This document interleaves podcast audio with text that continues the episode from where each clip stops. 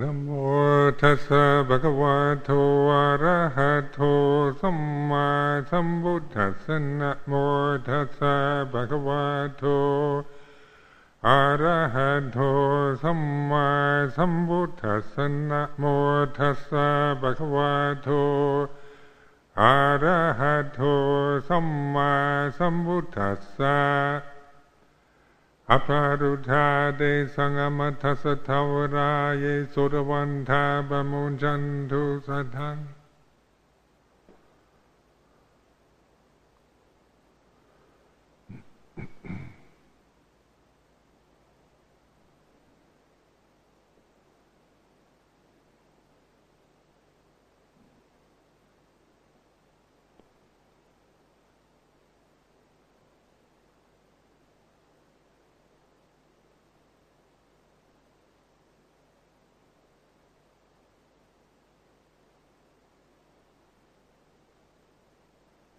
ง I was noticing while I was sitting there and waiting for somebody to ask for the eight precepts.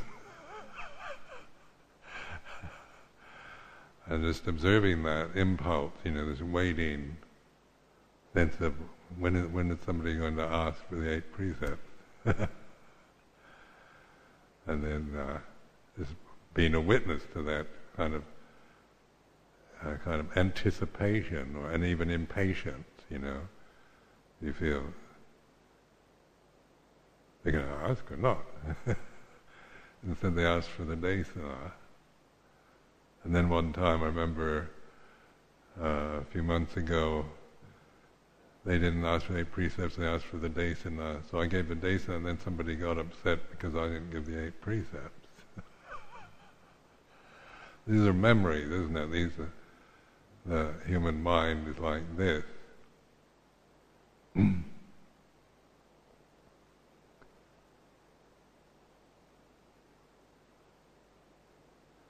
So notice to be aware of it, like anticipating something. When you're waiting for somebody, or waiting for the bell to ring, or the, somebody to request uh, the eight precepts, or uh, just to to be use that situation as a reflection, because that's that was one of the you know, the suffering that we have around being impatient and uh, wanting thing, wanting people to be on time, wanting things to go like this, and you know, like not not uh, not not liking or resenting the fact that things aren't, uh, you know, it's not happening as quickly or as efficiently or as conventionally as one likes or one wants or expects.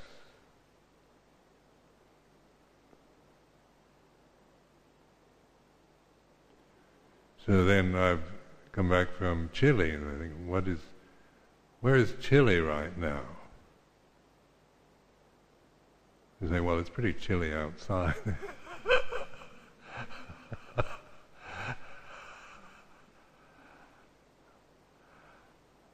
but that's not the right chili, is it?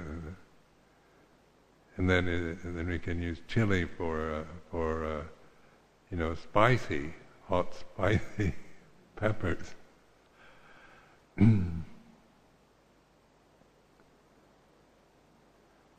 then, where's chili right now? All of us, you know, contemplate that. It's a word, and we, we, you know, we've got the perception now of a as a country, and for most of us, I assume you know that it's a country in South America. but where is it right now? You know, and we, and for me, you know, the, having the experience of physically going there and coming back. So reflecting on the fact that it's a memory. Before I went there, for you who've never been to Chile, then it's a perception. You know, it's a it's a word, you've got an idea, you know, maybe a, a um, you have a, some kind of image in your mind of South America and uh, on a map, and that narrow little, it's not little, that narrow country that goes from Peru down to the Antarctic. But that is, what is that right now? That is, is that Chile or is that, you know, in terms of the reality of this moment, not in terms of the conventional uh, reality that we assume is, you know, that we are very much conditioned by. But in reflecting, you know, you're bringing into consciousness the way it is right now rather than believing in the conventional world as, as the real world. So on the conventional level, we, you know, we, we, we know there's a country called Chile and, and it's in South America and so forth, and then we have we might have opinions or we might have been there or we might have you know views about Pinochet. That most of us have our connection with Chile is around memories of General Pinochet when he was uh, interned here in England a few years ago. But these are, at this moment, they're, they're perceptions that arise in consciousness. And so now, you know, Chile, is, I have memories of it. Uh, physically, I, I mean, the conventional uh, reality of traveling, flying there, landing in Santiago, and living there for two weeks and coming back. So I have memories of having been there. But right now, that still, it's, it is a memory. I remember, I can still remember and even, you know, visualize various uh, things that uh, that come up in memory. People I met, uh, scenes that I saw. Is that real? Is that real? You know, is it? Is that really Chile? Is that reality? And so, uh, conventionally speaking, the conditioned mind, when we speak of conventional reality, it's the conditioning of the mind uh, that we operate from, you know, and so we're, you know, we like we like to believe that Chile is a solid country in South America and the planet's round, and and that uh, Santiago is the capital, and General Pinochet.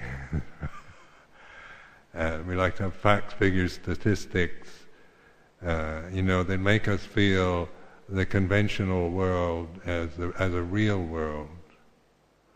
So in reflecting on Dhamma, you know, you, that's why it can be rather frightening because the real, the kind of quote real world unquote isn't real, and it, it, it fades away. It has no essence no substance, no core, no heart to it. It, it arises and ceases in the present. So even in even when I was in physically in Chile, you know, the necessity of the moment, physically and sen- uh, through senses in contact with what is conventionally known as Chile, was just as empty as this moment is now. You know, when you're really open to the moment, it's quite empty. But right now, the, this form is sitting here, and it's the, you know the senses are picking up, uh, impinged on, and affected by the conditions that are present here. And then we want, then then the conventional mind says, this is Amaravati, these are the monks, the nuns, and, lay people, and so forth. And then we we operate. Uh, you know, so much of our life is a total commitment to delusions, to the unreal world. And of course, that's where we suffer, because uh, you know, it's uh, we we expect and we want and we like, we don't like, and and we get caught in in reactions, in habitual reactions to each other. The, the pleasure, the pain, the cold weather, or the rain, or the damp, or the this person or that person, and uh, we like this one, we don't like that one. We get along with this one. We, have, we really have uh, an affinity, heart connection, and with that one, it's just total alienation. And we believe in this, totally committed to these creations that we have in our consciousness.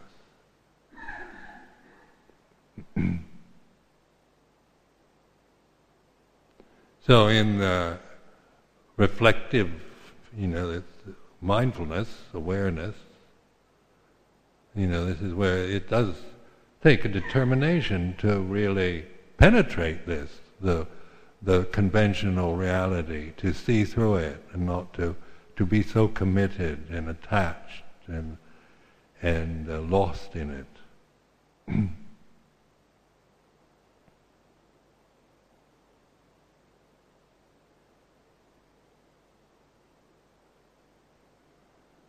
So the the present moment is always the moment of it's a necessity, isn't it? This is the way it is right now. And so then, then the uh, then the uh, when I reflect in this way, then I open to this as it is, quite empty, unless I start projecting onto it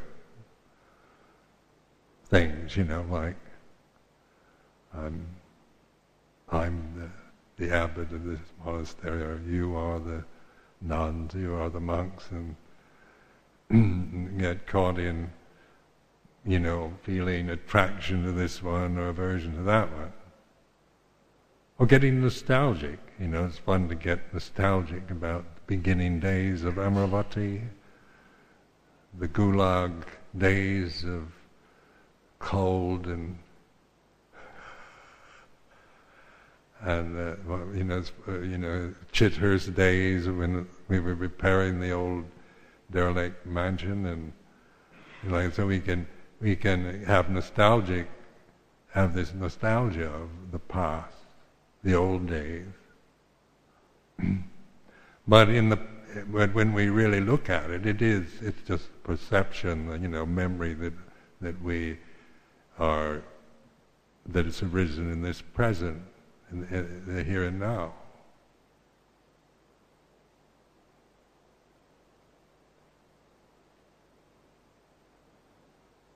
So, like the end when we when we talk about the end of the world in Buddhism, it's not Armageddon in the uh, common sense of that. word. it's uh, you know not like like a great catastrophe is going to happen, but it, the end of the world is now, and as we as we let the world end rather than keep recreating it. And then we, what do we experience? What is the what is the reality of no world? No perception, non-attachment, non-self.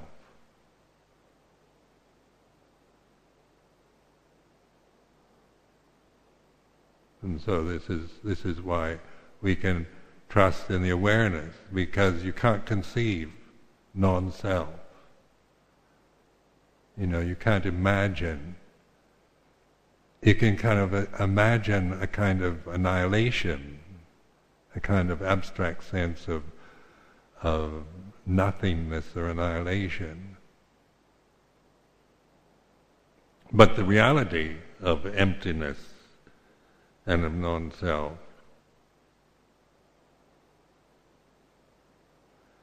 So then, this is why the sati sampajanya is uh, is the, what the Buddha kept. These words the Buddha kept using. This is the real axis mundi. Because from sati sampajanya, then the you know, when you are fully present, fully here and now, not, not, not caught in your thinking, attaching to your views, opinions, thoughts, your emotional habits.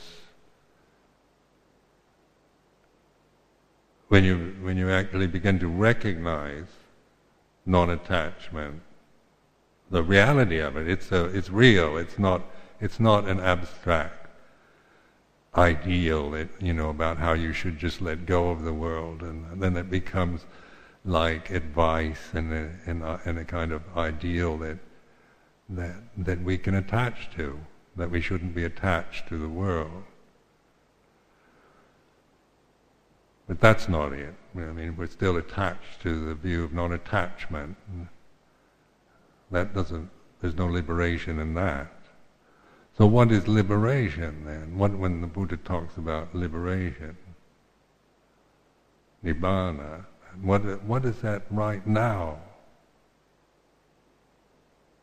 In terms of the reality of now. So then you you know, then you, you, you know, from begin to recognize this, this awareness, that which is behind the thoughts, where the thoughts arise and cease.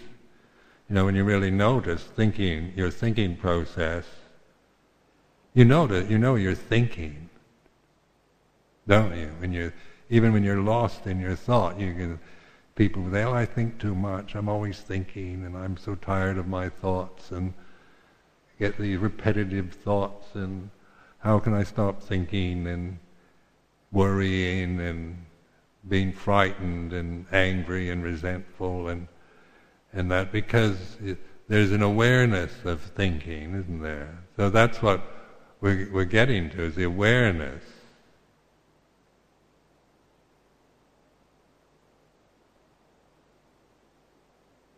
So, like, just habitual thinking is wearisome, isn't it? It goes into worry, and and oftentimes this dreary thoughts are depressing. It goes quite negative. Habitual thinking, when you're just attached to thoughts and views and opinions, then you then it get, it, one becomes so uh, moves into anxiety and despair, grief, and that then we want to get out of that. That's painful, so we, you know, we, we have endless distractions, ways of living. You know that we can just distract ourselves from the painfulness, the the misery of our mind. So in the the Buddhist path meditation, you know, using the dukkha as the first noble truth, then you, you know, you, you're, you're turning to it, you're looking, you're witnessing, you're allowing suffering to be conscious. You're, re- you're, you're learning to receive, to allow. So like like uh, people, we all have this problem in in in the, the way our minds are conditioned. We we're quite you know most of us, that, especially from the Western world, are very much uh, you know we're educated, and we're from very uh, kind of uh, materialistic time, modern science, technology, and uh, very rational and we're educated to think and use reason. And uh, we can, and of course, reason is a great gift, but then it's also, uh, you know, it's also an unfeeling. Re- reasonableness doesn't feel anything, does it? When you're attached to being reasonable, then uh, then you, you tend not to feel life. You tend to judge it you know, so I, you know, my reasonable mind, how, you know, what is best and what is worst and what's right and wrong become very important. So then I start making judgments, you know, that's wrong, it shouldn't be like that, and this is right, and this is good, and that's bad, and goes inward to yourself, and then you have, you know, you see unpleasant things in yourself, and you you feel guilty and ashamed, and and then you make judgments about how you should be and you should be a loving, uh, patient, uh, compassionate person. So that's the ideal, you know. That's that's that's true, you know. It's it's absolutely true. Should be on that level. And then the then the emotions, you know, which are not reasonable. They're they're and and uh, you know I feel we're not highly developed emotionally. You know, we get stuck. I think uh, cut off from emotion a lot in modern society. So we we and we're kind of ashamed of feeling things. So you know, you have all these kind of cries. I'm alone. I need people. I want. I I. Uh, I feel hurt and offended and rejected and lost and misunderstood and unappreciated and and I'm frightened. I have a lot of fear and anxiety about everything, and, and I feel, you know, then then the then the uh, rational mind, the superego, comes in and says, "Oh, that's stupid. You know, grow up and don't be so silly and and uh, you know, snap out of it." Don't wallow in your childish emotions. And it's always this is kind of looking down because, you know, it comes from an ideal place. It's, you know, it always it's very judgmental. So emotionally, one can be lost, like a lost child, you know, a lonely, lost and and uh, needy child emotionally, and then the superego "Oh, grow up. Oh, forget it. Drop it. You know, that's silly." So, how do you resolve this conflict between emotional habits and the intellect? You know, so that's uh, you know the challenge for us. Because at this moment, you know, one can be dealing with both. One can be feeling anxious and worried and inadequate, and also, you know, be very judging it, you know, what's right and what's wrong, and how silly it is, and how you should feel grateful and and um, you know grow up and not be so so foolish, and yet the the emotion is like this. So this is where awareness is the path to liberation. Because awareness allows both to operate at the same time. when I'm talking about sati sampajanya, you know, I'm pointing to the reality of this moment. It includes everything. You know, it's not judgmental. The sati sampajanya, satipanya is not, doesn't say right and wrong and good and bad and what you should or shouldn't be. It's discerning, you know, it discerns, it knows things for what they are. But it's not, it's not a rational function, meaning it doesn't compare with how things should be according to an ideal. Or it doesn't despise uh, uh, weakness or, or childishness or foolishness or stupidity. So then when we take refuge in the Buddha, this is what we mean by the sati sampajanya. This awareness in the present allows, knows the, the rational mind, superegos like this, what it is, and we know the emotional experience of, of the present is like this. That it's like they both belong in this moment, whatever you're feeling emotionally or, uh, you know, rationally or whatever, while your mind's intellect is working at this moment, or emotionally, your, you know, what emotions have been aroused, they are what they are. And so, panya, the ability to discern that something is what it is, because of the necessity of this moment isn't it? It's, it's like this.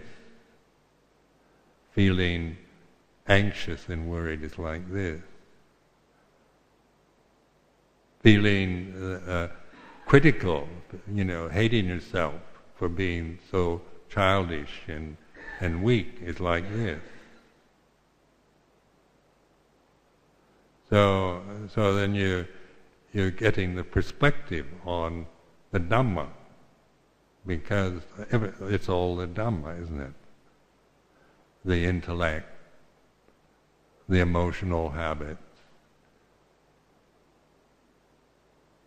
You know, they're whatever they might be, mature, immature, whatever. They're, they're Dhamma. They arise, they cease.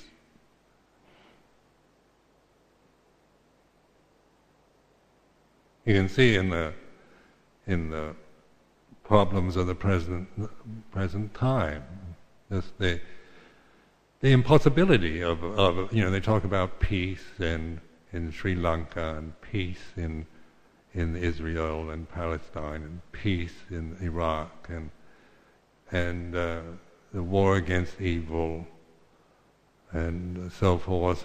These kind of terms are you know the ideal is peace wouldn't it be nice if we had peace?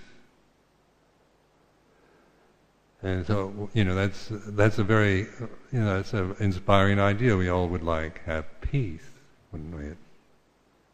When, especially when when there's conflict. So when conflict arises, you know, then I want peace and harmony in the community.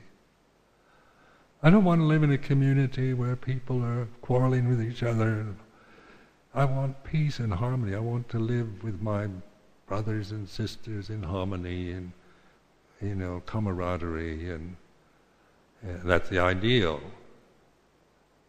Wouldn't that be nice? Uh, so that's that's a message from you know that cry for the ideal, uh, how it should be, and then the reality is like this: the conflict, the feeling of of inadequacy or aversion or frustration or resentment that you feel towards the community or individuals or the conventions are like this.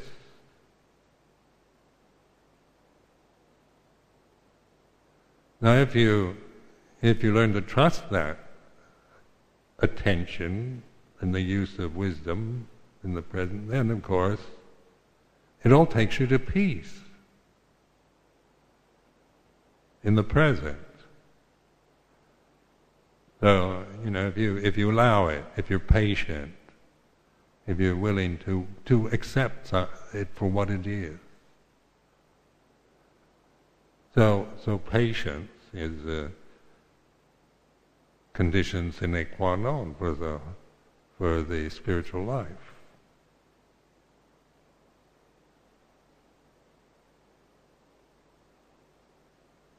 So impatience means that you know uh, we're not usually patience. It was not a virtue that that I developed from my cultural background. It's uh, you know you want something when you want it. I want it now. I don't want to wait. And uh, I want peace right now, and I don't want conflict. I want to solve. If there's conflict here, then we, we've got to do something about it. We've got to solve the conflict. So let's have another meeting about it. Let's have a let's have another meeting so that we can solve this conflict in the community, so we can have some peace. And so we have endless meetings about solving conflicts, and then uh, do we ever get any peace out of that? I'm not noticed any. so, you know, we tend to, to make it sound like there shouldn't be a conflict and that it's wrong and that we've got to solve it and and that and if anybody here is causing conflict then we've got to set them straight and and uh, you know protect the community and on a, and these are values coming from the the uh, the brain no, they're right and all that. It's not that, not that they're wrong, but recognize that it is a function of the mind that we're that we're very attached to, the ideal monastic community living in harmony and peace practicing together for the realization of nibbana is the ideal.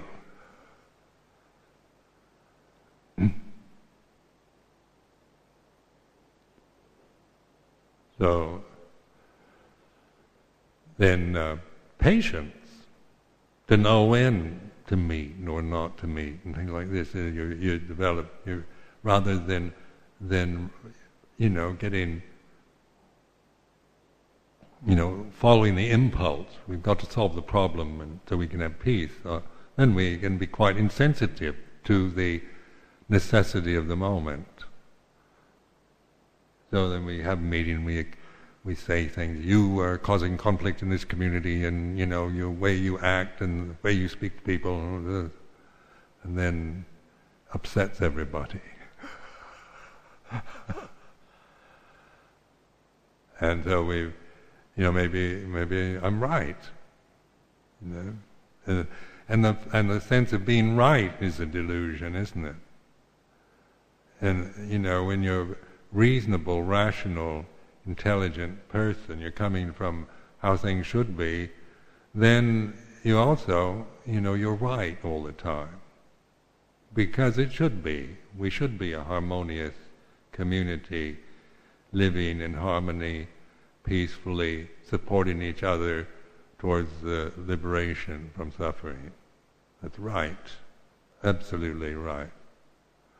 So so then, uh, then we, we come from a very righteous place.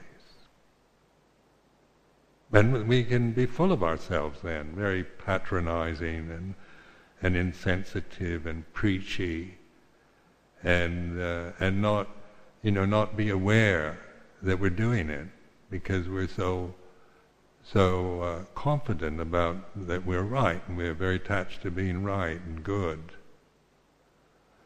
So that's why uh, you know there's so much.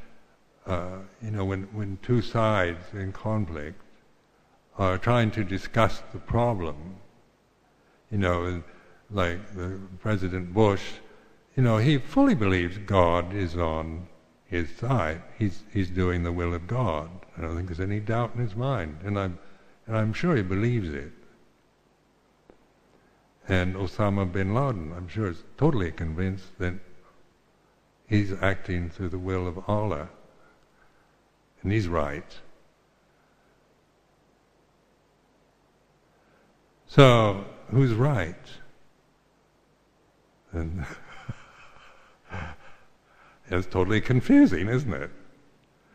You take sides then, you know, we're right, and uh, he's the he's the he's evil, and he sees it the other way. So, you know, does God, is God always going to take the side of right? Does God have to be right? And does God prefer America to the Islamic world? Because the Americans wants to set straight the Islamic world, make it peaceful and harmonious so it's more convenient to get their oil.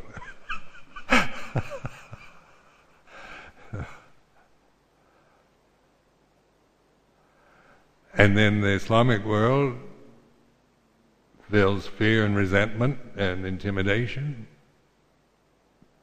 And they think they've got to destroy the infidels. You know, these are just generalizations. But but that's how, you know, the mind works. Well, then we get into emotional experience. What is it like to, to really be frightened and feel, you know, you've got to, you've got to, you know, these forces, these evil forces, the terrorists, the Islamic terrorists are, you know, you don't know where they're at, and you don't know when they're going to strike, and and they do terrible things. They're suicide bombers, and these are these are irrational things. Suicide bomber, you know, that's uh, uh, you know, it's so easy to see that that's evil. Those people are evil that are suicide bombers. So we, everything we don't understand or don't like, don't agree with, we can put in that category of evil. and uh, and then we then we're right to destroy them, you know, because they're killers, murderers.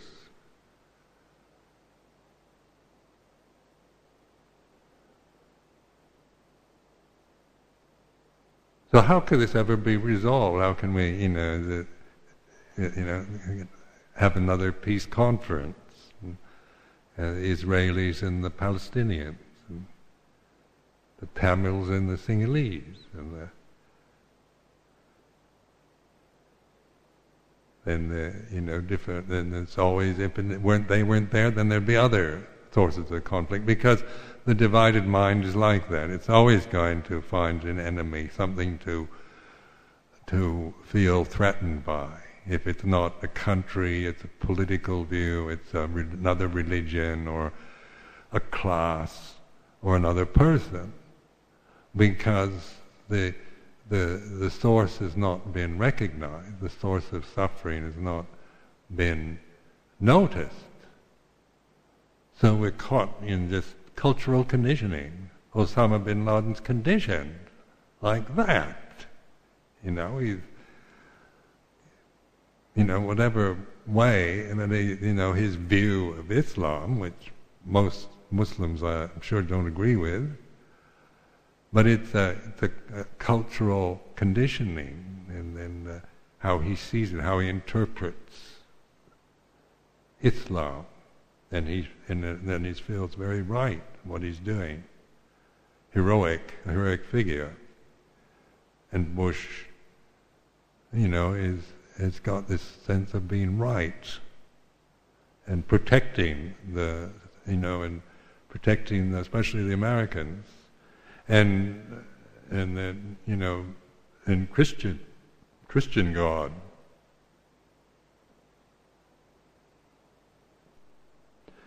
So that that comes. Those are ideas that we have. Those are the those are the conventions, convention reality.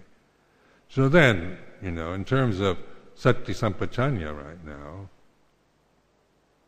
take the word God, the English word. Where is God right now? What is it? And then the intellect says, "We're Buddhists. We don't believe in God." so that you know that's put down, isn't it? Uh, we're atheists, or there isn't any God, or we might believe, well, it's God is uh, you know the universal spirit, and then we might feel the presence of God as some kind of universal force. We might, you know, we we can. Uh, create a sense of, of God just through thinking that God is, is universal.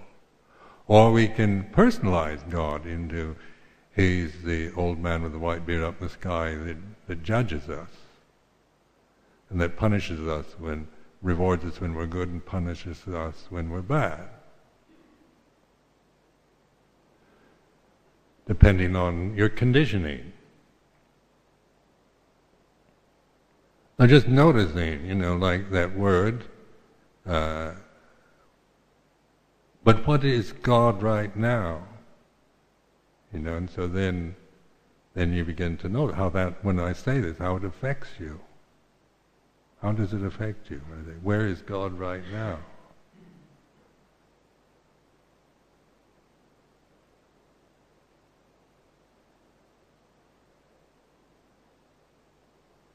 So the word is just, you know, a three-letter word, and uh,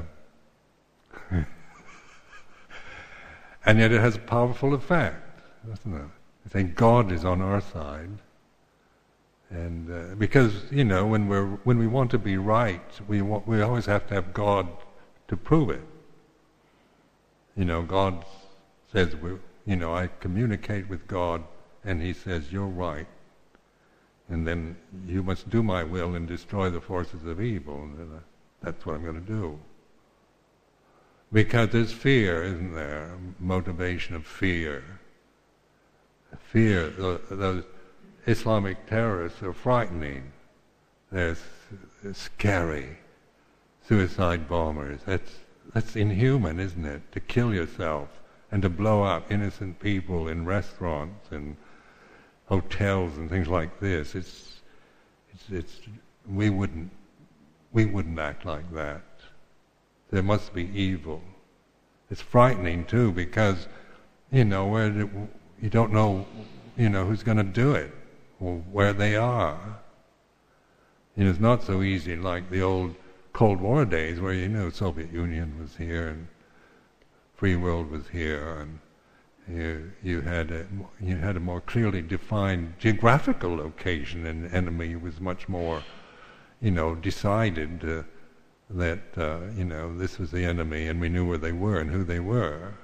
And then we always fear afraid of spies, Soviet spies. Of course, America sent plethora of spies into the Soviet Union. So I mean, there's always these other creepy forces, you know, trying to. But the the security of knowing where enemy is is a place, it's that Soviet Union over there, you know. like Chile. Where is Chile? Where is the Soviet Union? Where is the enemy? It's Osama bin Laden or Saddam Hussein. Where are they? Um, we don't quite sure. Maybe Afghanistan or Pakistan or we don't know.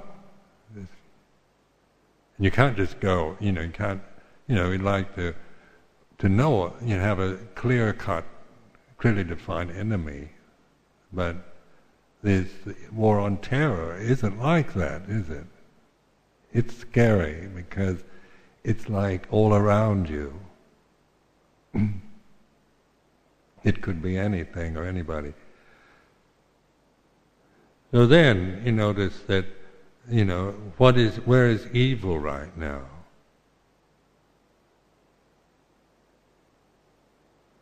And so then you're, you're bringing it into the sati sampajanya perspective of the here and now.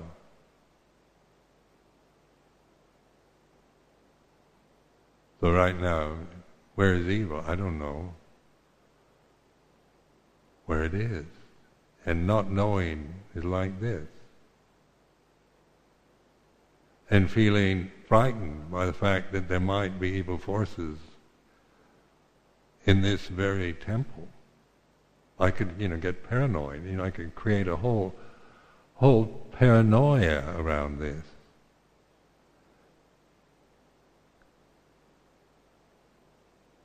But if I trust in the awareness, then I see that, you know, I don't, you know, where where are the forces of evil right now? And are they in somewhere in some cave in, in Afghanistan or Iraq? Or those are the, the perceptions, isn't it? Wanting to, you know, project, you know, into a conventional reality, an enemy. But I know if I start creating, observe, if I stop observing and knowing this fear or anxiety, or not knowing, and just project fear into this room, then I'm creating evil. You know, I'm, I'm, I'm the creator of evil. I'm projecting all kinds of suspicion, fear into this into this peaceful temple. So where's the source of evil anyway? It's in here, isn't it?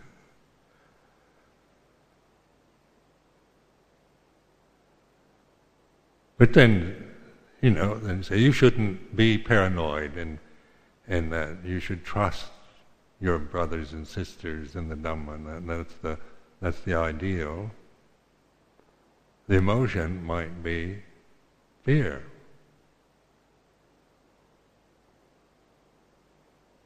But it's a moment then allows both to coexist.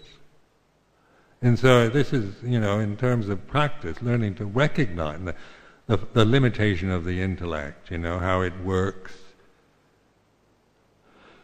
you know, the, the habits you have, the, the judgments, the opinions, the views, the, the, you know, the ideals that you have. There's nothing wrong with them. It's not like an attack in a, in a, to try to destroy the intellect, but, but awakening to its limitation and, and its usefulness.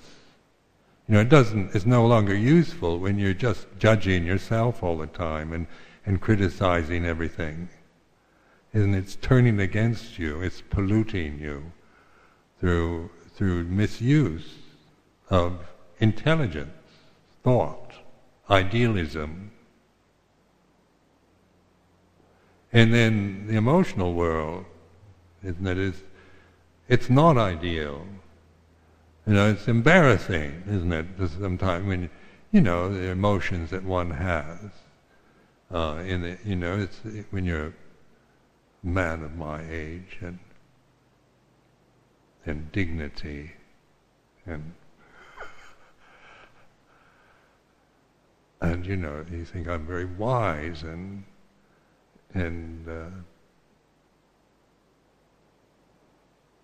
that and some you know I've got to hold this image of myself as being the sage and the mature uh, wise master then the emotions can be what are they you know if I'm not if I'm not open to that then then of course I have to act and, and, and hold myself always in a in a role of, of a mature, wise man that's meditated for years, Buddhist monk, and I've got to play the role. And then the result of that is the the childish emotion, maybe the the fear or the or the uh, rage or whatever it might be, resentment or jealousy might then it's just suppressed, rejected, and then what happens? you know, it, it's, you've created a war. Then the enemy, you know, waiting. The emotion then is just waiting for something when the intellect loses control. And, and so then, then you you know this is what war is about. So war comes out of ignorance, out of know not understanding, not seeing things as they really are, then then the wars come from that. And the war, you can see this. Uh, war isn't between Israelis and Palestinians or Islamic terrorists and, and the free world, democratic world. It starts here in the in in and this is the war we can actually learn from not by trying to make it peaceful, but by understanding it. And so we're not trying to just cover it over with peaceful thoughts and trying to make ourselves peaceful all the time, uh, because it, we can't, you know, sometimes you can make yourself peaceful, but you can't sustain it. You know, it's not a lasting peace. It's just, uh, you know, it has its moment, but it doesn't last. You can't, you can't control the world and your own karma to be peaceful. So then, uh, the the only way out of that dilemma is to understand it. And so this is what the Buddha emphasis was on, understanding suffering.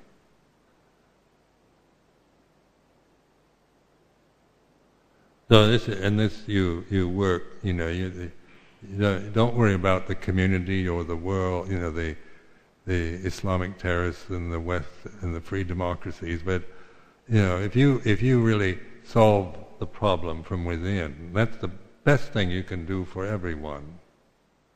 You know that's then you are. You know you're actually learning ultimate truth. It's it's real. It's not a it's not a fake peacefulness. It's not just the suppression of of uh, negativity. So in the in the present moment, everything belongs. The Islamic terrorists and the free democratic free world, God and Allah, and everything. It all belongs. You know, the emotions, the emotional experience, the fear, the anxiety, or anger, or whatever, and the idealism. So the relationship to it is to transcend it, not to deny it. So this transcendence isn't kind of, you know, floating up so high and, and floating away from it, but it's it's embracing it. You know, so just the reality of this moment means that we we learn to receive it. It's like this. This discern uh, the panya or the discerning ability we have through sati sampajanya, then starts operating. So the emotional feeling is like this. You know, it's accepting it, you know, it's allowing it to be. But when you accept something for what it is, and are patient and non-judgmental, you know, it's impermanent. It it it you, it doesn't it, it's not it doesn't sustain itself. So you begin to, you know, there's a way to resolve these things, and not, not to get rid of them. It's not like trying to get rid of childish emotions or fear or lust or anything like that. It's try, it's learning to understand. It's it's the understanding of them that all conditions are impermanent and not self.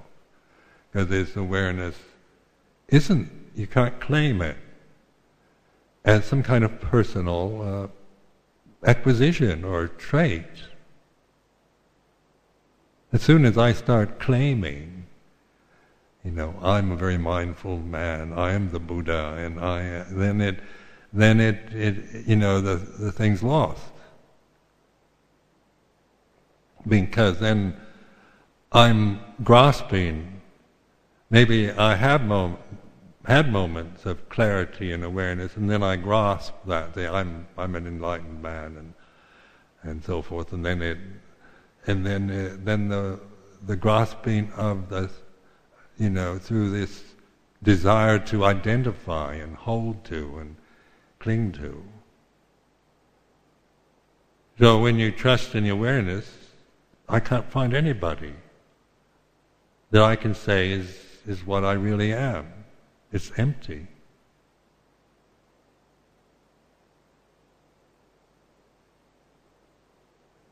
It's an emptiness that embraces. It's like space. It includes. It. It's uh, and so it's and it's not. It is not. It's not frightened, because it's not judging. It's not identifying with things, but it perceives. It's able to discern so we see the Dhamma, the Sabbe Sankhara Anicca, all conditions are impermanent. And that's just, that's just a reminder, really. And Sabbe Dhamma all Dhamma is not self. These two, these two sentences are, you know, the ones I've worked with all these years. What does it mean, you know, in terms of now?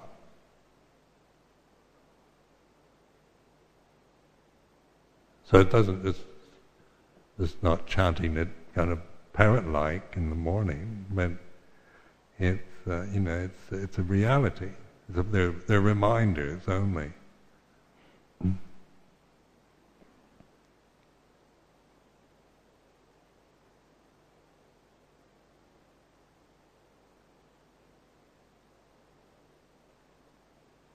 And then, uh, you know, once you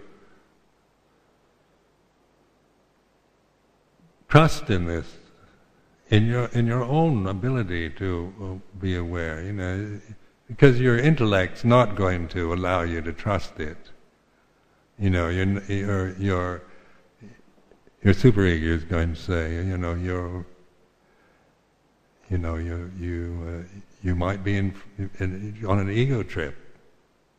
You know, you, who am I anyway? You know, I'm and then you, you can get, get caught up in in your self-disparaging view, seeing yourself as a weak, hopeless case that needs to do a lot more practice in order to become enlightened in the future. So then, uh,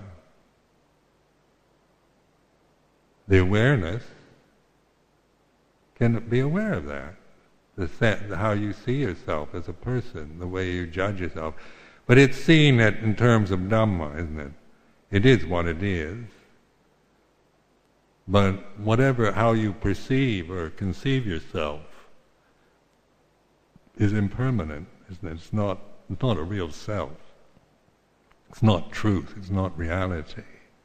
It's just habit, usually habits of, of that you have around who you are and your worth and so forth. So this is important to, to really trust this awareness, to recognize it. Uh, it isn't that much. Not like it's, uh, you know, it's a, you know, a highly attained state. It's immediate. It's always here and now, but uh, you know, easily not, you know, never noticed because we're so committed to our delusions. So that's why learning to get the feeling for this sati sampajanya is, is uh, you know, learning, it's like this. Right? Aware, you know, the breath, the body. I'm aware of, I can be aware of the mood I'm in, you know, kind of emotional mood. Be aware of the things that how this is affecting me, you know, the things that I'm seeing or hearing or whatever, the thoughts that are going, that my memories that might be around, I'm aware of them. They're like this. Sound of silence. And so it's a totally receptive moment, isn't it? It's, a, it's allow and recognize that, that how you know how important that is, how liberating it is, so that you you you once you start recognizing it, then you and then to to really trust that. So whatever way you're feeling or physically feeling or whatever your position is or your self-worth or anything, it, you know, it's no longer it's no longer something to judge or or believe in or to suppress or try to get rid of or change, but to to recognize it, to allow it to be. So then it then that of course patience, because there's so many things we don't like, you know. There's so many emotional states I don't like myself. You know, when I feel this way, I don't. You know, when I have certain emotions arise, certain unpleasant conditions will bring up certain emotions. I don't like them. May, you know, I just want to get rid of them.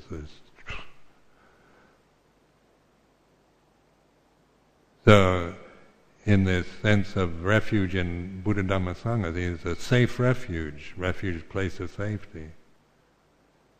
And you don't have to you don't have to be frightened anymore. You you trust this refuge, then you can allow Osama bin Laden and the devil and uh, God and George Bush and Saddam Hussein and Tony Blair and Sharon and Arafat and they all belong, you know. the angels and the devils. There's room for everything. It's not not up to me to, to kind of determine who belongs in this moment and who doesn't. When I start doing that, then I'm back into the war again. I've started a war. I'm back into the wartime mode. Hmm. So I offer this as a reflection for this evening.